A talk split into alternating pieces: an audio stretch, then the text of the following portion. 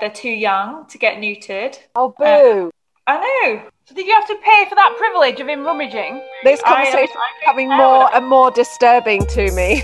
Hi, welcome to Scattered. We're a group of friends from the same church who are serving God in different countries, and we're meeting online to chat through books of the Bible, chapter by chapter. We'd love you to join us. Okay, welcome to Scattered, everyone. I'm here with Jill and Mary, and this week we are looking at Acts chapter 25, verse 13 to chapter 26, verse 32.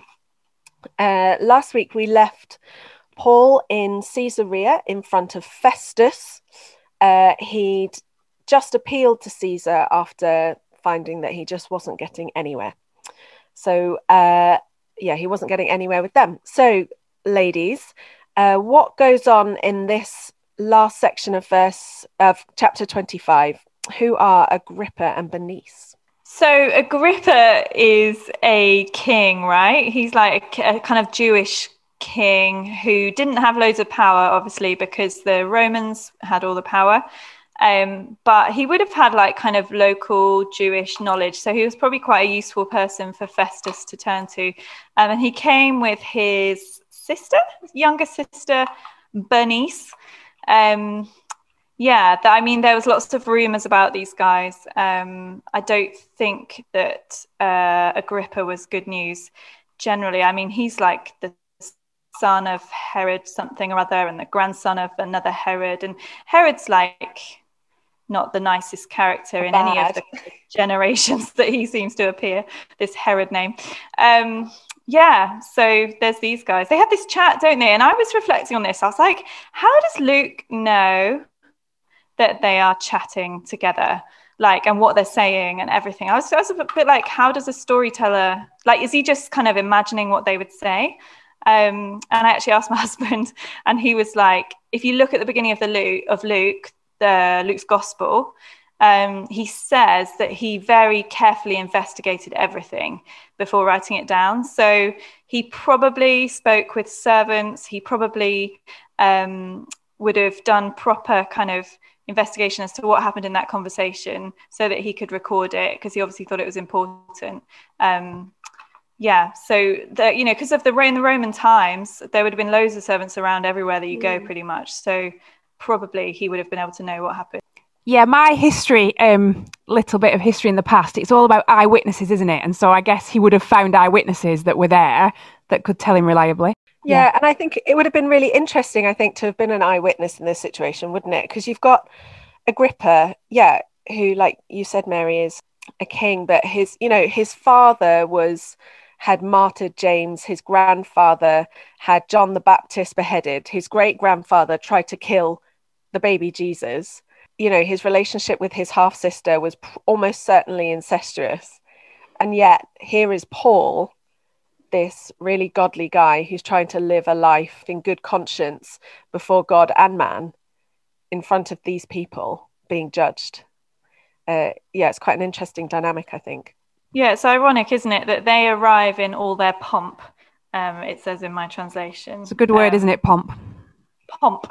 And then there's Paul, who's like in chains, but really who is the son of the king, who is part of God's family and really, heavenly royalty. And that's Paul, isn't it? Like, this earthly royalty is just a show. Yeah, and I think we're supposed to see the massive contrast, because that first section from verse 13 to verse 23, it's Festus telling the story in his own way that's not entirely accurate. He's really good at portraying it so that he looks like the good guy in this story and not like he's dropped the ball and he should have released Paul.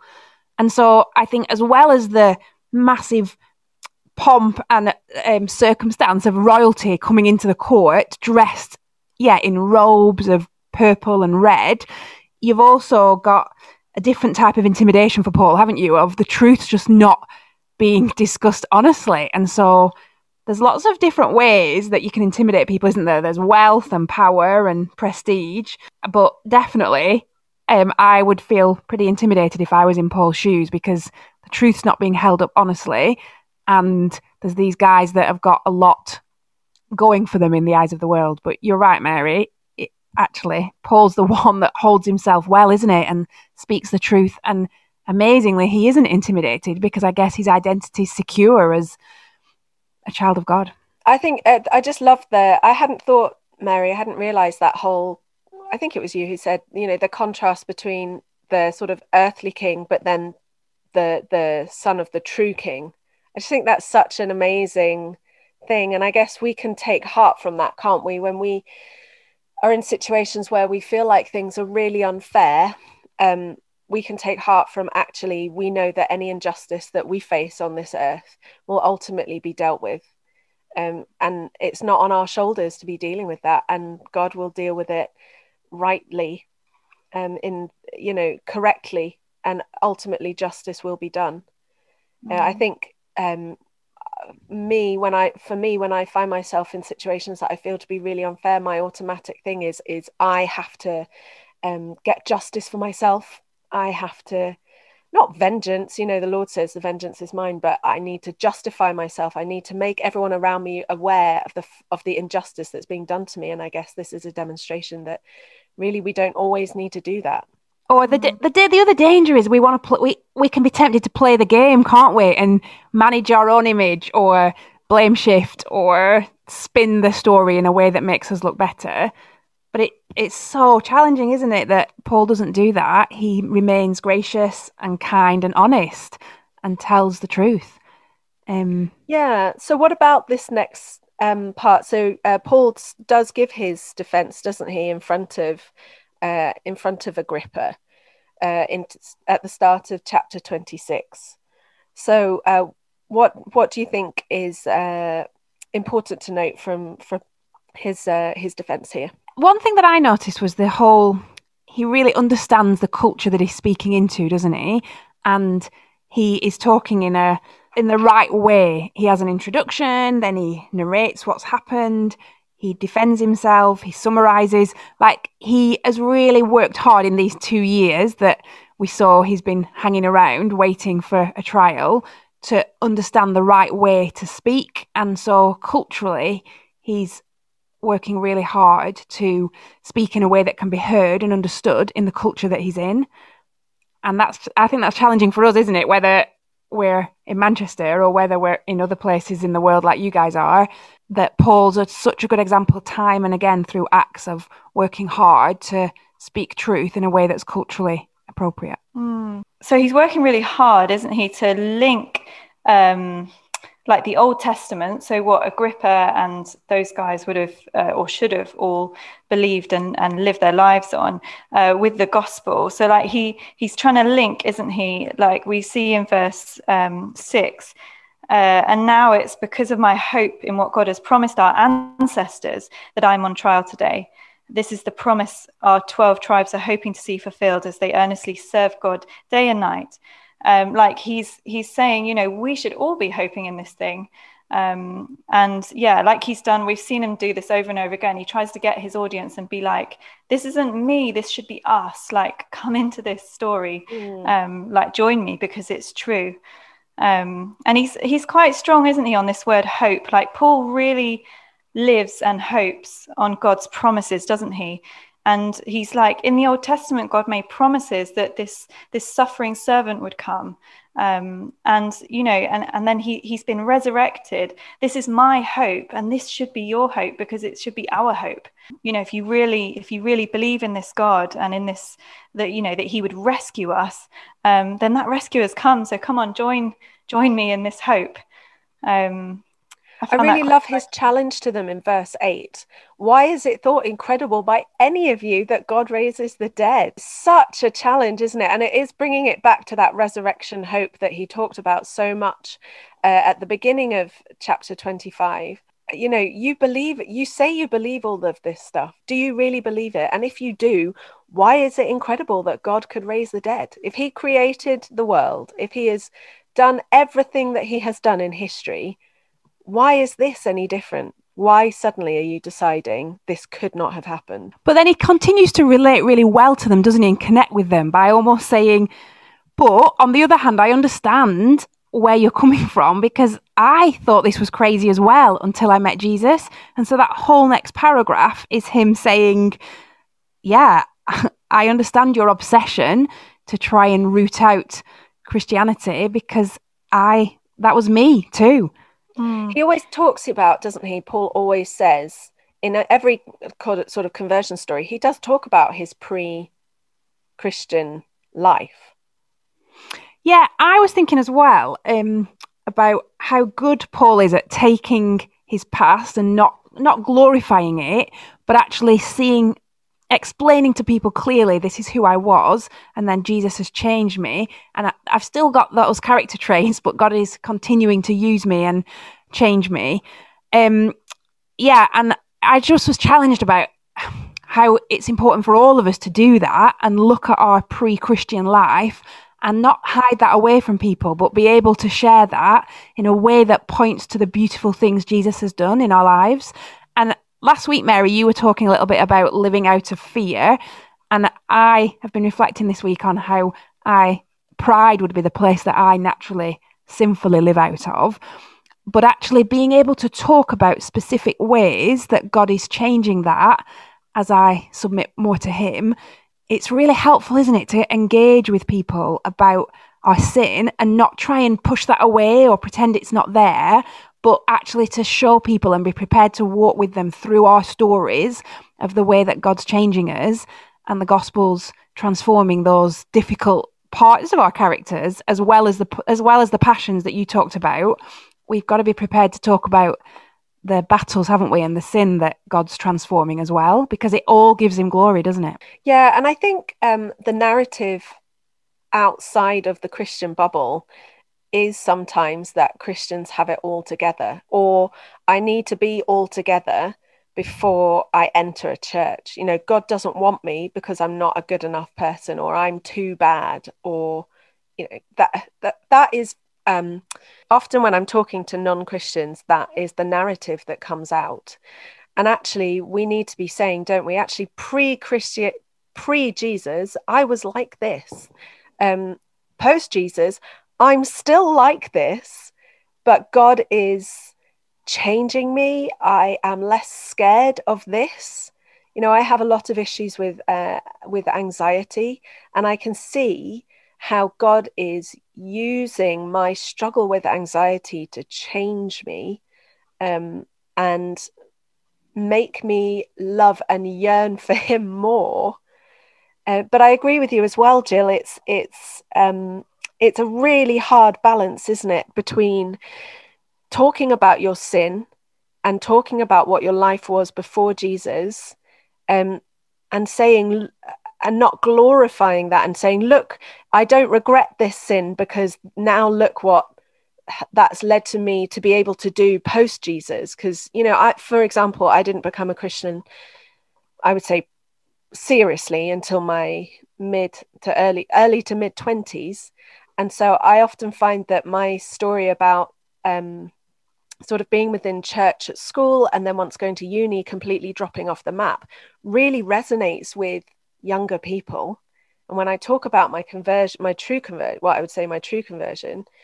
you know, that really resonates. But it's really hard for me not to get that balance between saying, this was my life, I regret the sin, but I'm grateful for God the way He's brought me through, because now it enables me to connect with people. I can understand people, so, you know, certain people in a different way. And that's helpful in sharing and in my work that I have abroad, without making it seem like it's saying, oh, that's okay if I'm not a Christian until I'm my mid-20s. You know, it's like it's a hard balance between not glorifying my sin and yet saying, actually, God is going to use this sin that I was in for good. And as we think about, you know, our pre-conversion and then conversion, let's look at this light and dark thing that Paul mentions. He mentions it twice, doesn't he, in verse 18. And then in verse 23, there's quite, he mentions light and darkness. He mentions God and Satan. And that's a theme, isn't it, that we often see in quite a few places in the Bible. tell me what you guys think about that. Yeah, I was reflecting on this, and I hadn't seen so clearly before the whole in verse 18. So to open their eyes and turn them from darkness to light. And it's like there's this eye opening that needs to happen so that someone can step from the darkness into light. Because darkness and light in the Bible is like a big thing, isn't it? You know, right from the beginning when God separates the light from the darkness. And then, you know, as things go on, we see, you know, quite often it's quoted, isn't it? You know, God is this light, isn't he? His glory and his presence is just this blinding light. It's mentioned in the Psalms, and it, you know, in Isaiah, the people who are walking in darkness have seen a great light. There's this big kind of contrast. It's a bit reminds me of Star Wars. I just think, like like you were talking about, Helen, before we know Jesus, we are in this darkness. I mean, there's something about darkness where we can't see, can we? And we can't almost see our way out of the darkness. And we need that opening of our eyes to be able to see the light and go towards it. And that, I just think that was quite clear here when he was talking about how, you know, Jesus has asked him to go and open the eyes of the Gentiles so that they can come out of their darkness, which they are helpless in, and go into the light. I was having a little chat with Jumpy about this, and he was saying actually all the way through Luke and in Acts, light and truth are really closely linked. And that would fit, wouldn't it, with Paul being commissioned to go and speak the truth and bring light. Like actually those two, that is Paul's role, isn't it? All the way through Acts, he's been sent to proclaim the truth. And that's what brings the light, isn't it? Yeah, because, you know, then there's the other side of it, which he links, you know, he links darkness to Satan, doesn't he? And we know that Satan lies, and he's the father of lies, isn't he? And he hides in the darkness, because in the darkness we can't see that what he's saying is a lie. And it's then when the light is shone on those lies, and we see the truth, that we then are able to step away from them. I was really struck. These couple of verses here in Acts reminded me of Ephesians chapter 5, verse 8, and the famous Colin Buchanan song, "For at one time you were in darkness, but now are light in the Lord. So walk as children of light." Can you sing it, please? Walk on, yes. "For one time you were darkness, but you're light in the Lord. Walk as children of light. Walk on, walk on." There you go. I appreciated the African dancing there as much as I did the singing. I'm so glad. Just this idea of we are totally in darkness without Jesus. Totally. It's just, you know, and hell is described, isn't it, several times, I think in Matthew, as the outer darkness. And only Jesus can bring the light. He is described as the light of the world. And just this idea of, it was this idea that they may turn from darkness to light. You know, like it's it struck me that every time I choose to not walk as a child of light, to not walk, to do something that doesn't draw me, that doesn't reflect me as a child of light, I am choosing to turn towards darkness. And Satan loves darkness, doesn't he? Because it hides sin, it hides badness. You know, why do you fear the darkness? Because you can't see what's going on. It's easy. Why do most bad things happen at night? Because they're well hidden in the dark. And so it's that idea of they are turning from darkness to light and choose it, and from the power of Satan, so the darkness, to God. Jesus is the light. That's what we need to turn to. That's what we need to look for whenever, in everything, really. Yeah, when we're in the light, we need not fear the darkness, should be, because even though, like, in the darkness you can't see, and it's scary, like God is is there, isn't he? And like it says in the Psalms, doesn't it? Like, even the darkness is not dark to you, but the night shines like the day, for darkness is as light to you. Like I tend to be like, oh, there's this dark place, you know, that I can still go back to and it's scary or whatever. But God is, you know, God, with God, everything is light. And if we're near God, then we don't need to fear the darkness. And one day there won't be any darkness anymore. Like the city, like the New Jerusalem, is going to be like all light because God's there, and I just love that. And yeah, I think it will be just blindingly beautiful, like Jesus was when he was transfigured. Like, I just think that kind of light that we can't really comprehend. It's a really powerful motif, isn't it? Like we said, right from Genesis, and then at Revelation, right at the end of the Bible, it's the light that is transformative, isn't it? And yeah, like, can't wait for that day when all there is light. The thing that made me, I guess, sad is that we live in a world that thinks it's enlightened, when actually it's living in darkness. And so the more we are able to point people towards the light, the more truly enlightened people will become. Yeah, because these guys here who Paul is talking to, like, they probably think that they are enlightened, and they say, don't they, before they say, oh, you know, he's what's he say, they have some points of dispute with him about their own religion and about a dead man named Jesus. This is in chapter 25 verse 18. A dead man named Jesus who Paul claimed was alive. Like, that's living in darkness and not seeing the truth, isn't it? And yet they think, you know, they're like, oh, some dead man named Jesus, and like, this Jesus is turning the world upside down, and he is the hope. He could be their hope, and yet it's like cast aside, and, you know. And that attitude sort of continues, doesn't it? In verse 24 and 25, he says, you are out of your mind. Like, what, you know, Paul says that this man's alive, but Paul, you're out of your mind. And Paul says in verse 25, I'm not out of my mind, but I'm speaking true and rational words. That contrast between supposed enlightenment and true enlightenment again. This last section is such a great example again, isn't it, of Paul's defending himself. He's through anybody's eyes, he's the weak guy in chains, and yet he uses those opportunities to witness, doesn't he, and to take the offensive. That's the wrong word. To be on the offensive, and he really calls out to Festus and Agrippa, doesn't he, and really cares that they see Jesus for who he is. Like, he's so sincere in wanting everybody he comes into contact with, isn't he, to know who Jesus is and be transformed by it.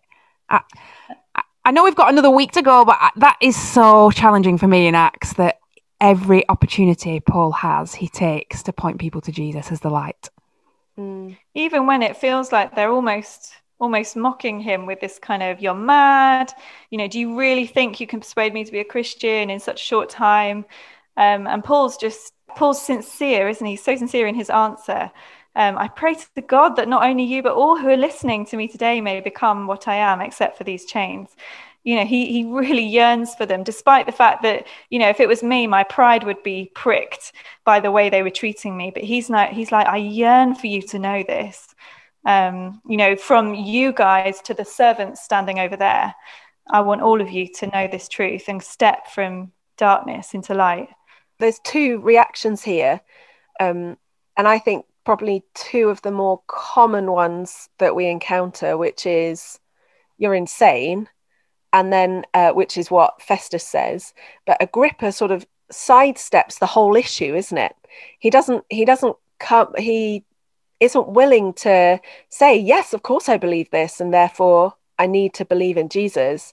He starts mocking Paul as a way of diverting from the true issue.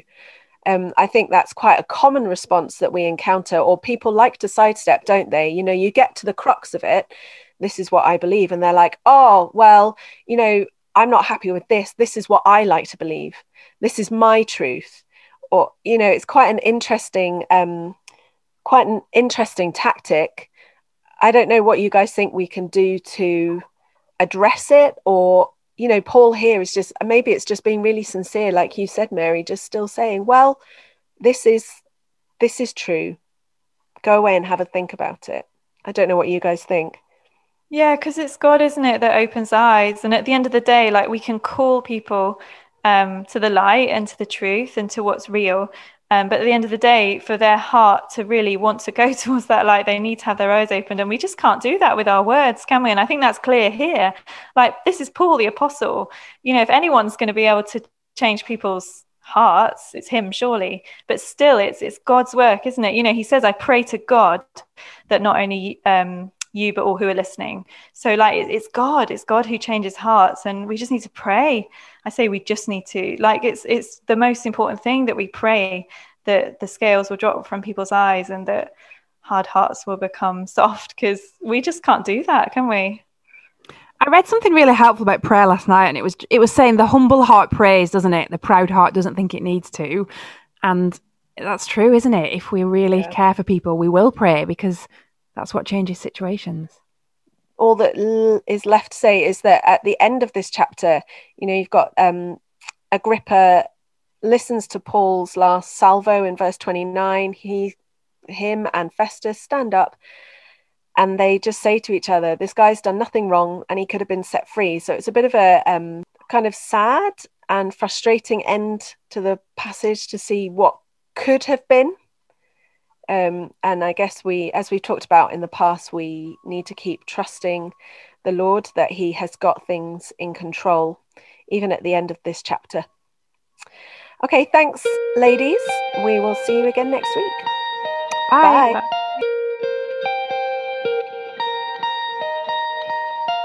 Oh, we did a synchronised bye then. That was exciting.